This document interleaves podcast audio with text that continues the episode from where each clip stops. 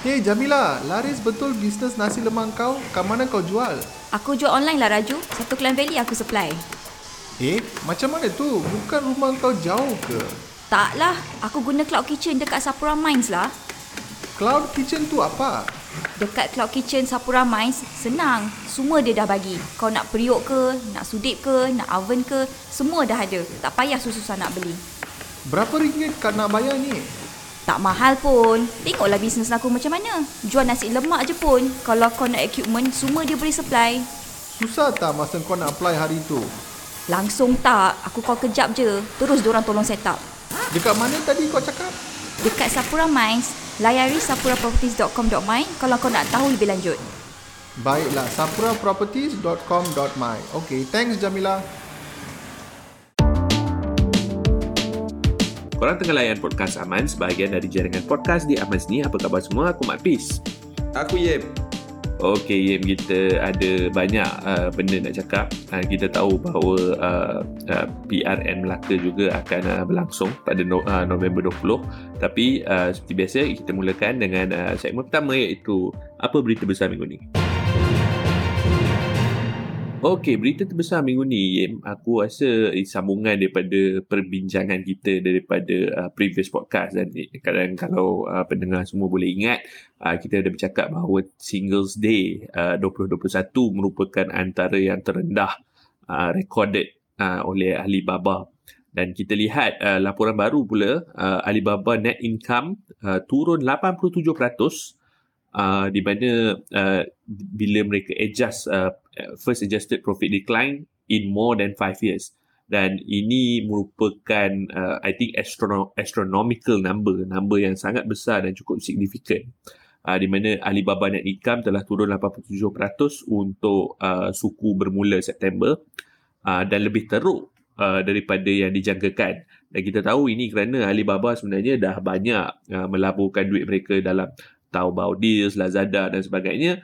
Uh, however, uh, the cloud business part of Alibaba uh, grew 33%. Tapi aku rasa kan, Yem, uh, bila aku tengok balik kan, yes, uh, sentiment memang mungkin orang uh, tak beli banyak seperti sebelumnya. Tapi bila aku tengok in terms of the bigger picture, it seems that uh, uh, the pie remains the same uh, in terms of online buying, but they are more competitors. So there, there are a lot more smaller companies taking a part of uh, Alibaba punya yang sebelum ni is uh, basically uncontested lah. Mereka tak tak pernah ada persaingan sebelum ni. Uh, betul. Uh, tapi kalau kita tengok, walaupun dia jatuh uh, 3.4 bilion yuan ataupun sekitar 500 juta US dollar berbanding dengan 26.5 bilion yuan atau sekitar dalam 2 bilion uh, US dollar. Apa yang menarik adalah uh, peningkatan uh, perniagaan awan ataupun cloud business diorang hmm. uh, ni uh, bertambah sebanyak 33%. Jadi ada kemungkinan diorang akan pivot uh, business diorang jatuh kepada uh, e-commerce naik kepada uh, cloud business. Benda ni tak uh, jangkal uh, menjengkilkan uh, pelabur sebab um, Amazon pun buat benda sama. Kalau kau ingat Mapis, Amazon dia akan grow dia punya AWS sehingga satu uh, satu masa di mana AWS adalah lebih besar daripada Amazon e-commerce uh, secara hmm. uh, mutlak dan uh, ini memberikan satu gambaran bahawa Alibaba dengan um, Amazon uh, bergerak in tandem uh, bergerak bersama dari segi penambahan dan pertumbuhan perniagaan orang. Um, dan kalau kita tengok juga, kalau kita tengok risk adjusted profit di antara uh, apa nama uh, Alibaba dengan syarikat-syarikat lain, um, dia punya profit jatuh 28 uh, bilion untuk suku ini. Uh, ini menunjukkan 39% decline. Uh, dan ini merupakan macam kau cakap tadi uh, uh, uh, ke- kejatuhan yang pertama uh, dalam 22 suku. Hmm. Amazing kan? Selama 21 suku uh, berterusan konsekutif hmm. dia meningkat meningkat meningkat meningkat meningkat. So my uh, argument is this. Nobody goes up forever. Nobody. Yeah, betul. Okay, and the fact that it went down on the fourth quarter of 2021 uh, disebabkan uh, apa nama uh, permintaan pasaran yang agak rendah dari segi e-commerce. I I'm trying to be optimistic here. I'm trying to say yes, it's normal. Okay. Hmm. What do you expect? Takkan benda ni naik forever kan? Okay, itu Hmm. satu. Dua adalah revenue mencecah 200 bilion yuan untuk suku ini. Uh, revenue dia naik 29%. So, profit turun uh, 39% tapi revenue naik 29%. Uh, tapi walaupun dia naik 29%, it is below than expected 207 bilion yuan. So, ada uh, gap di antara 7 bilion yuan. Um, dan ini memberikan satu gambaran bahawa mungkin uh, uh, impak yang diberikan terhadap pelaburan tempat lain seperti pelaburan cloud business diorang um, juga menarik uh, uh, kewangan atau cash flow diorang untuk suku ini dan juga tahun ini. Dan selain daripada permintaan yang tinggi dari segi cloud business, um, kita tengok diorang memasuki ataupun uh, menjanakan pelaburan di Taobao Deals dan juga di Lazada.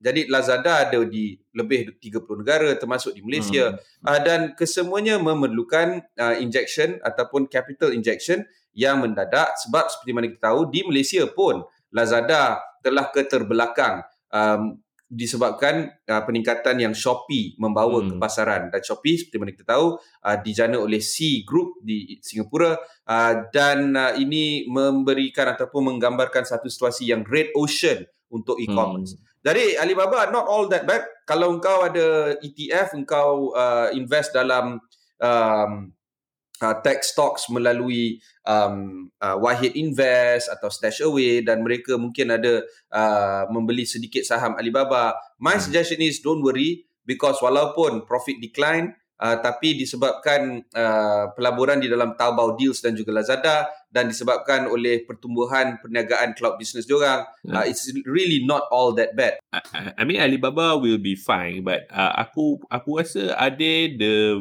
victims of their own uh, kejayaan. Uh, adakah mereka mangsa menjadi kepada kejayaan mereka sendiri because we remembered uh, the meteoric rise of Alibaba, you dominate the market for so long and then suddenly when you, bila kita nampak uh, pesaing-pesaing mula masuk, uh, we start to see uh, the armor falling off. Uh, we start to see they start to have uh, profit declines in certain thing. But but betul, uh, aku setuju dengan apa yang bercakap. Uh, I mean Alibaba is too big uh, to actually fail. Uh, it's pretty much uh, bagi pandangan aku, it looks to me like it's more of a uh, water company or electric company or internet company di mana uh, consumer akan sentiasa uh, membeli uh, barangan-barangan secara online. So they will never go out of business. Dan aku rasa uh, perkara ini menarik untuk dilihat sebab I'm sure this probably would be the first shock to Alibaba. I'm sure the management will think of something uh, untuk apa mereka buat. Mungkin cloud business uh, which we will address uh, dalam uh, I mean isu tentang uh, uh, bisnes ataupun perniagaan uh, di awan uh, kita akan uh, berehat sebentar lepas ni kita akan ke segmen kedua apa lagi berita terbesar minggu ni? Zaman sekarang kita banyak akaun social media. Bila nak kongsi status kan bagus kalau boleh dapat semuanya serentak. Social.co boleh selaraskan proses ini dengan mudah. Layari social.co S-O-C-L.co sekarang. Okey, kembali ke podcast Amans bersama aku Mak Pis dan juga Yem. Uh, tadi kita dah cakap dalam segmen berita terbesar minggu ni tentang Alibaba punya net profit turun 87%. Uh, sekarang ni tiba ke segmen kedua, apa lagi berita besar minggu ni? Okey, seperti yang dijanjikan, uh, aku kata kita akan cakap tentang uh, cloud business ataupun perniagaan di awan. Ini satu lagi berita yang dikeluarkan di South China Morning Post. Huawei doubles down on cloud services in Asia uh, as smartphone business business takes battering from US sanctions. Uh, syarikat Huawei uh, memilih untuk uh, menambahkan pelaburan ataupun uh, memberi lebih banyak fokus kepada uh, perkhidmatan awan mereka di di rantau Asia uh, memandangkan kita lihat sendiri uh, uh, perniagaan uh, menjual smartphone mereka ataupun uh, telefon pintar uh, kena bermacam-macam sanction daripada uh, Amerika Syarikat yang membuatkan uh, ia, ia merupakan persekitaran yang amat mencabar untuk mereka. dan kita lihat uh, mereka sebenarnya uh, lebih fokus kepada rantau Asia Tenggara ataupun dengan lebih spesifiknya Thailand uh, uh, di, man, uh, di mana kita tahu uh, Huawei sudah ada three propri- proprietary data centers in Thailand, Singapore dan Hong Kong dan cooperative data center in Malaysia. Dan aku rasa uh, I mean it's logic right bila you dah persekitaran mencabar di US you chow and then you do another you try to diversify or you try to focus on other things and this is what they are doing in Southeast Asia specifically. Um, kalau kita nak tengok juga Huawei uh, memberikan satu kelonggaran terhadap uh, future proofing bisnes diorang. Um, seperti mana kita tahu Huawei ada large chip stock buffer maknanya mereka simpan uh, stockpile chips ni semiconductor chips uh, yang membolehkan mereka untuk mengeluarkan peranti-peranti terbaru mereka sama ada um, uh, tablet ataupun uh, telefon dan sebagainya um, dan ini mampu untuk diversify chip suppliers uh, da- dalam uh, uh, tahun-tahun mendatang. Um, walaupun uh, chip supplier terbesar di dunia, uh, Taiwan Semiconductor um, ataupun uh, uh, Uh, TMC uh, dia orang uh, membolehkan disebabkan dia orang ada chip stock buffer dia orang boleh actually shop around untuk cari chip stock yang lain tau chip supply chip supplier yang lain. Uh, dan ini memberikan satu kesempatan untuk kita uh, tengok bagaimana uh, pembikin uh, chip di Malaysia seperti ATNS dan juga seperti uh, Intel um, meluaskan perniagaan mereka untuk berhubung terus menerus dengan Huawei. Um, dan disebabkan ada diversification dalam chip business diorang, uh, ini membolehkan diorang memberikan tumpuan penekanan khusus terhadap cloud business. Macam kau cakap, dia ada proprietary data center dekat Thailand, Singapore dan Hong Kong. Dan di Malaysia, apa maksudnya ada cooperative data center? Cooperative data center ni sebenarnya satu situasi di mana mereka uh, bekerjasama dengan pemain-pemain tempatan di Malaysia untuk memberikan perkhidmatan data center yang membolehkan mereka menggunakan teknologi Huawei tetapi dikendalikan oleh uh, pengusaha tempatan. Hmm. Ada beberapa industri di Malaysia yang tidak membenarkan uh, syarikat-syarikat Malaysia ada data center di luar negara kita seperti perbankan, insurance hmm. Uh, dan juga broadcasting. Uh, dan disebabkan undang-undang Malaysia tidak membenarkan syarikat-syarikat seperti bank-bank tempatan macam Maybank, CIMB ke apa whatever lah RHB, Astro, um, Great Eastern, hmm. AXA, Afin dan sebagainya untuk me- untuk ada uh, uh, untuk mengadakan uh, perkhidmatan data uh, center diorang di luar uh, borders uh, ataupun sempadan Malaysia um, ini uh, memaksa uh, beberapa pemain tempatan untuk membina dan membuat data center yang lebih baik dan lebih banyak di Malaysia.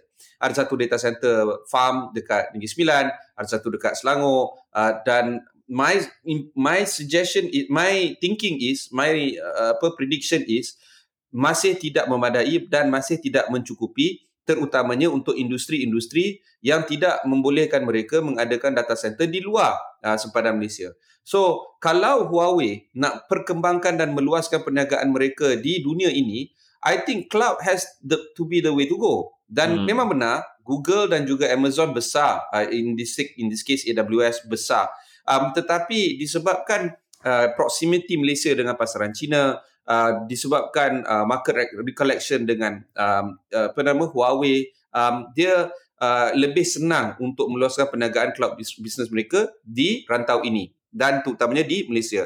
Jadi seiring dan uh, apa nama uh, setanding dengan Alibaba Cloud, I think cloud is going to be a big thing for Chinese tech companies untuk meluaskan perniagaan mereka di rantau ini dan terutamanya di Malaysia.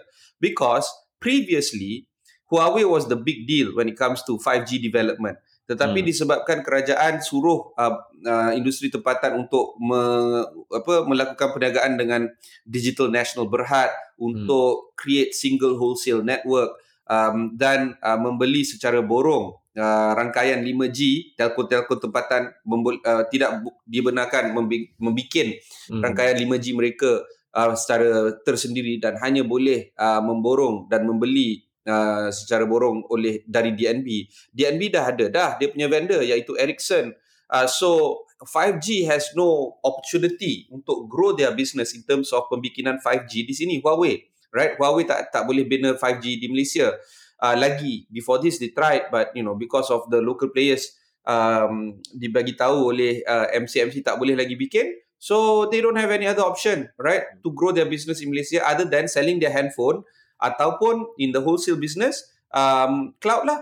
Uh, so it's not a matter of uh, uh, luxury uh, to build a, uh, a cloud business. It is a matter of necessity kalau orang nak perkembangkan dan meluaskan perniagaan mereka di Malaysia dan mungkin juga di rantau ini.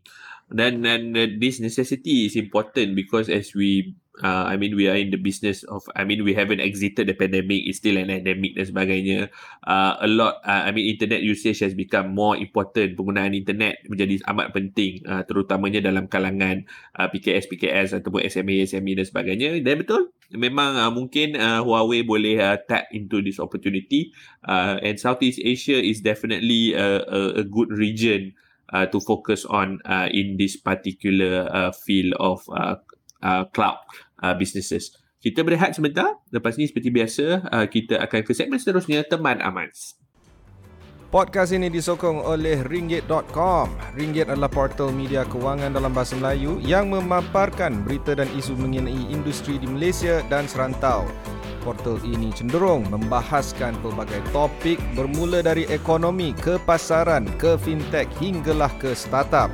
Layari ringgit.com, rnggt.com hari ini untuk mendapatkan maklumat terkini dan membahaskan perkara yang penting berkenaan dalam industri kewangan. ringgit.com Okey, kembali ke Podcast Amans bersama aku Mak Fiz dan juga Yim. Ini merupakan segmen ketiga Teman Amans. Seperti biasa, aku dan Yim akan mendengar soalan daripada uh, pendengar di luar sana. Jika anda mempunyai apa-apa soalan, boleh hantarkan ke us at amans.my. Ulang sekali lagi, us at amans.my. Dan uh, untuk uh, sesi teman Amans kali ini, kita dengarkan uh, soalan untuk uh, sesi kali ini. Hai, ha, saya Zam dari Negeri Sembilan ni ha. Mandangkan Apple dah umum program baik pulih ke diri ataupun kata lainnya self-service repair, saya inginlah mohon pendapat Mak Fiz dan Yam tentang aplikasi perkara ini terhadap pelanggan Apple sedia ada. Wah, korang macam tahu-tahu saja uh, Apple ni uh, favorite Yam kan.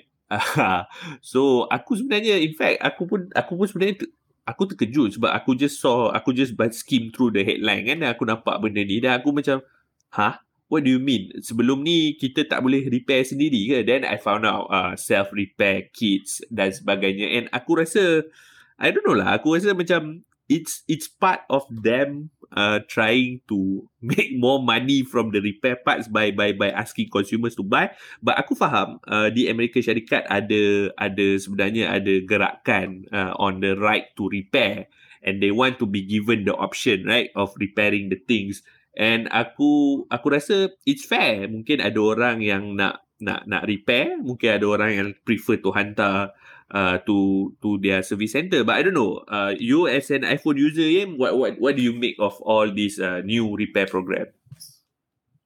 I think this is a major victory for apa nama right to repair movement lah sebab se, dah sekian lama orang um, nak fight for the ability for them to be able to repair their hmm. own phones. Apple, Microsoft, Google, Amazon sebelum ni dah memang lawan legislation ataupun undang-undang untuk memberikan kebenaran untuk pengguna repair resource uh, secara tersendiri dan repair resource ni um, kita kena ada manual dan manual ni is hmm. uh, not publicly available dan ya, betul. Sel- dah sekian lama Apple memang tak kasih uh, hmm. kita uh, untuk get get access to this manual.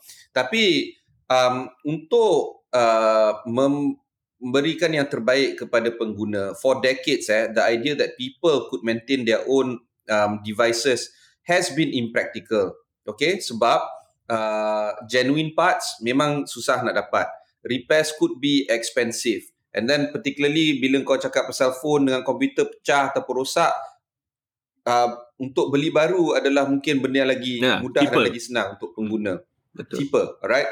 Tapi because uh, Apple's self repair program ni dah diperkenalkan ini memberikan satu tanda yang industri tech ini mungkin uh, lebih terbuka untuk membenarkan uh, maintenance um, sebagai uh, satu tingkah laku yang di um, dibenarkan ataupun is encouraged ya Hmm. uh, and and I don't know whether this is going to change how people are going to slow down purchases of new devices uh, because what's the point of consumers repairing their own item uh, when you can just buy a new one uh, but uh, it also signals that um, this is a step in the right direction for number one consumer protection but at the same time uh, consumer empowerment. So it's a big step for them. Now kalau kau tanya aku balik kepada soalan awal kau what do i think?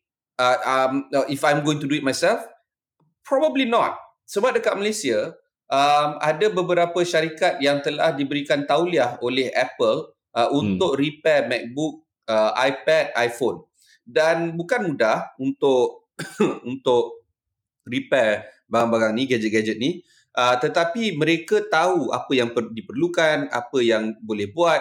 Kalau kau tak suka pergi machines ataupun uh, um, apa nama satu lagi aku tak ingat, uh, Uh, you you, Switch, you can switch, always send to switch.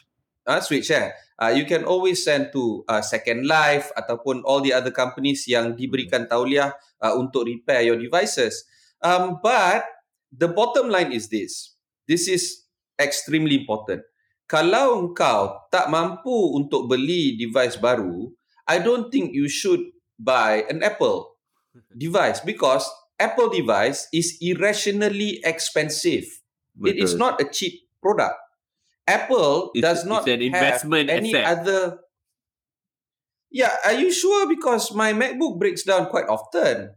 The the idea here is consumers pay an irrationally large amount of number for an Apple product when there is an Apple when there is an Android substitute ataupun Windows PC substitute that can give you better performance at cheaper price. Hmm. So if you are a rational consumer, you would go for two things: high performance, low price. Whatever that fits the bill will always be the rational decision.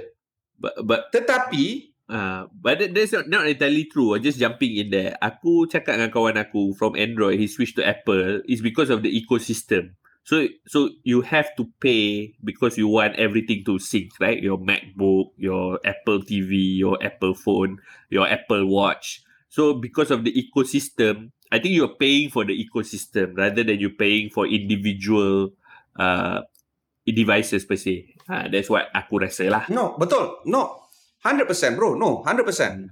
Okay, uh, uh, what, what I'm talking about is the device itself. Hmm. Alright, the device, the the the peranti itu, iaitu Hmm. hardware itu, ya.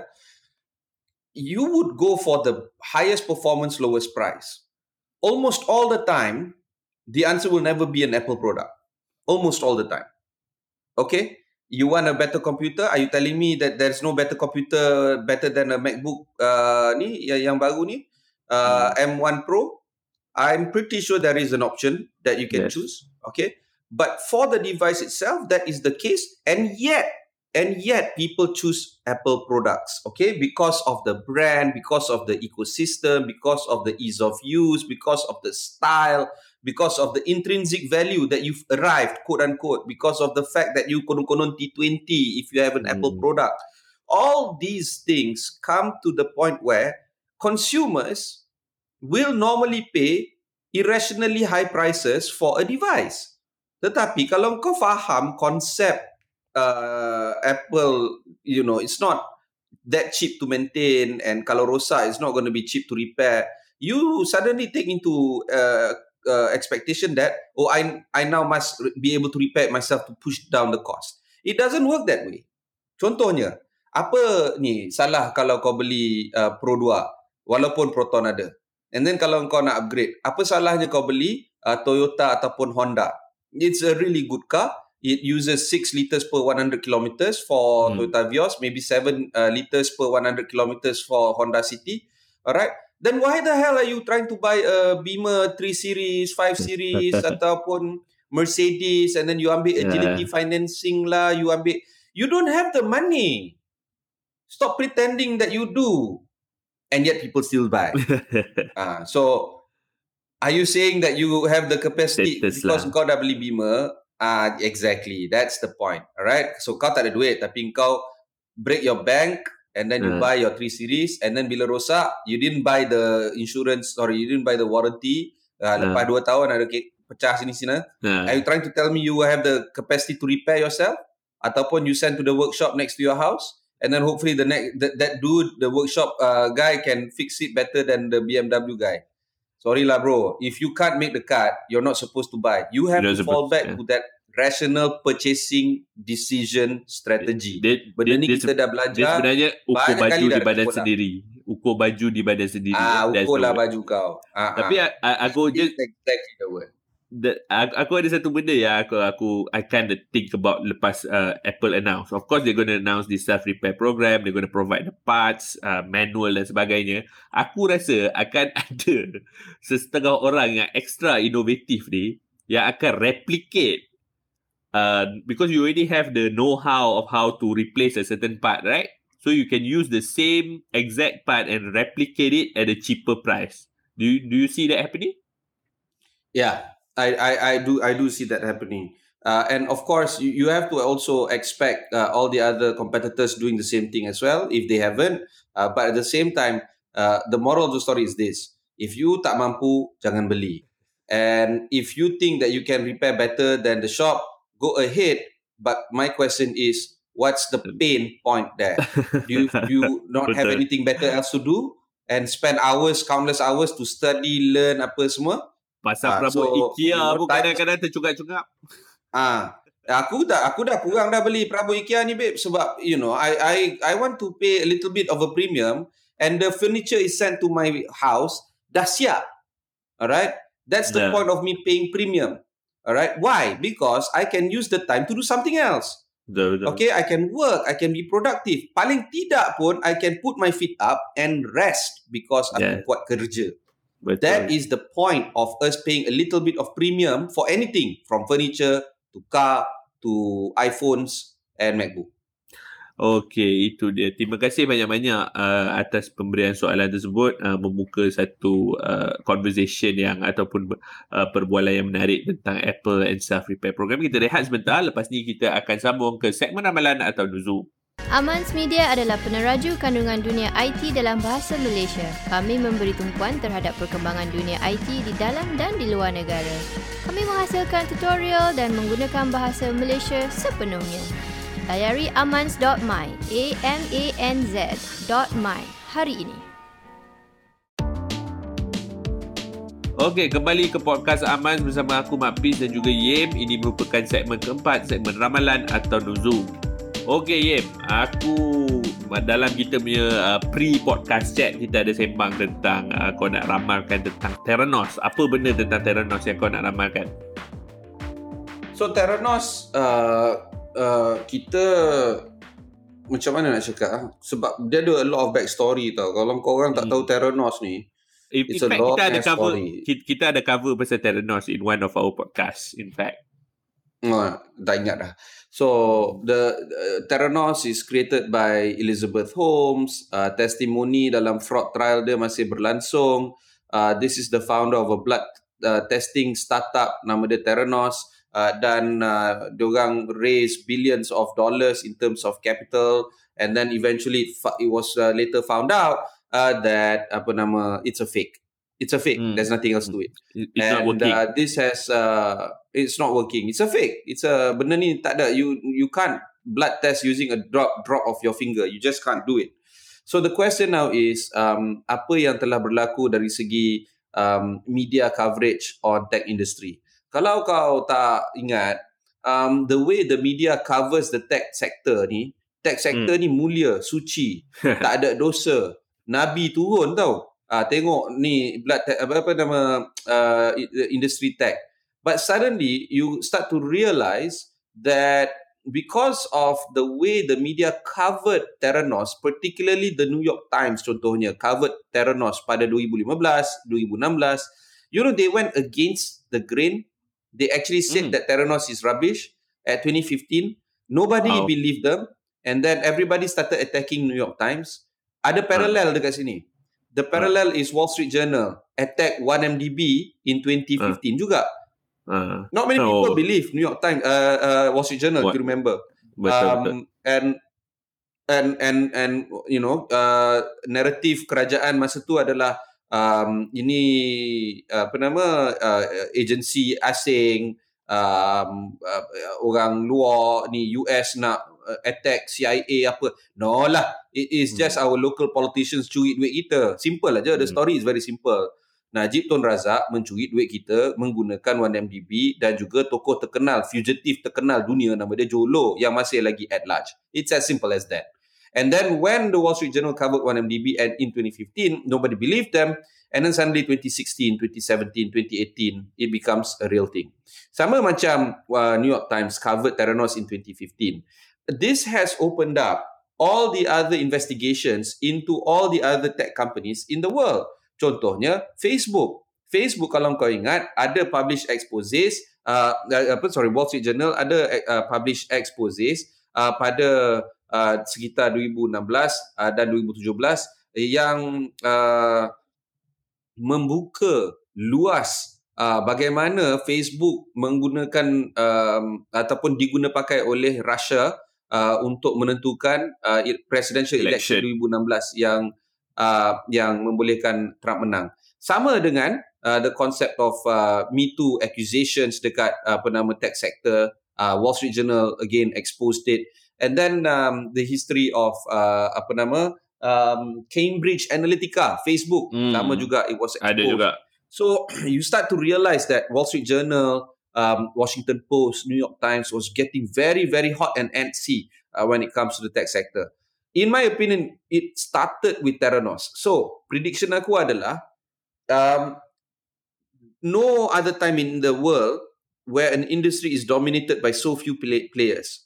Okay, even uh, uh, minyak dulu, there's at least a few other players, right? There's Shell, ExxonMobil, apa nama uh, BP ataupun BHP dekat Malaysia ada Petronas, dekat Indonesia ada Pertamina dan sebagainya.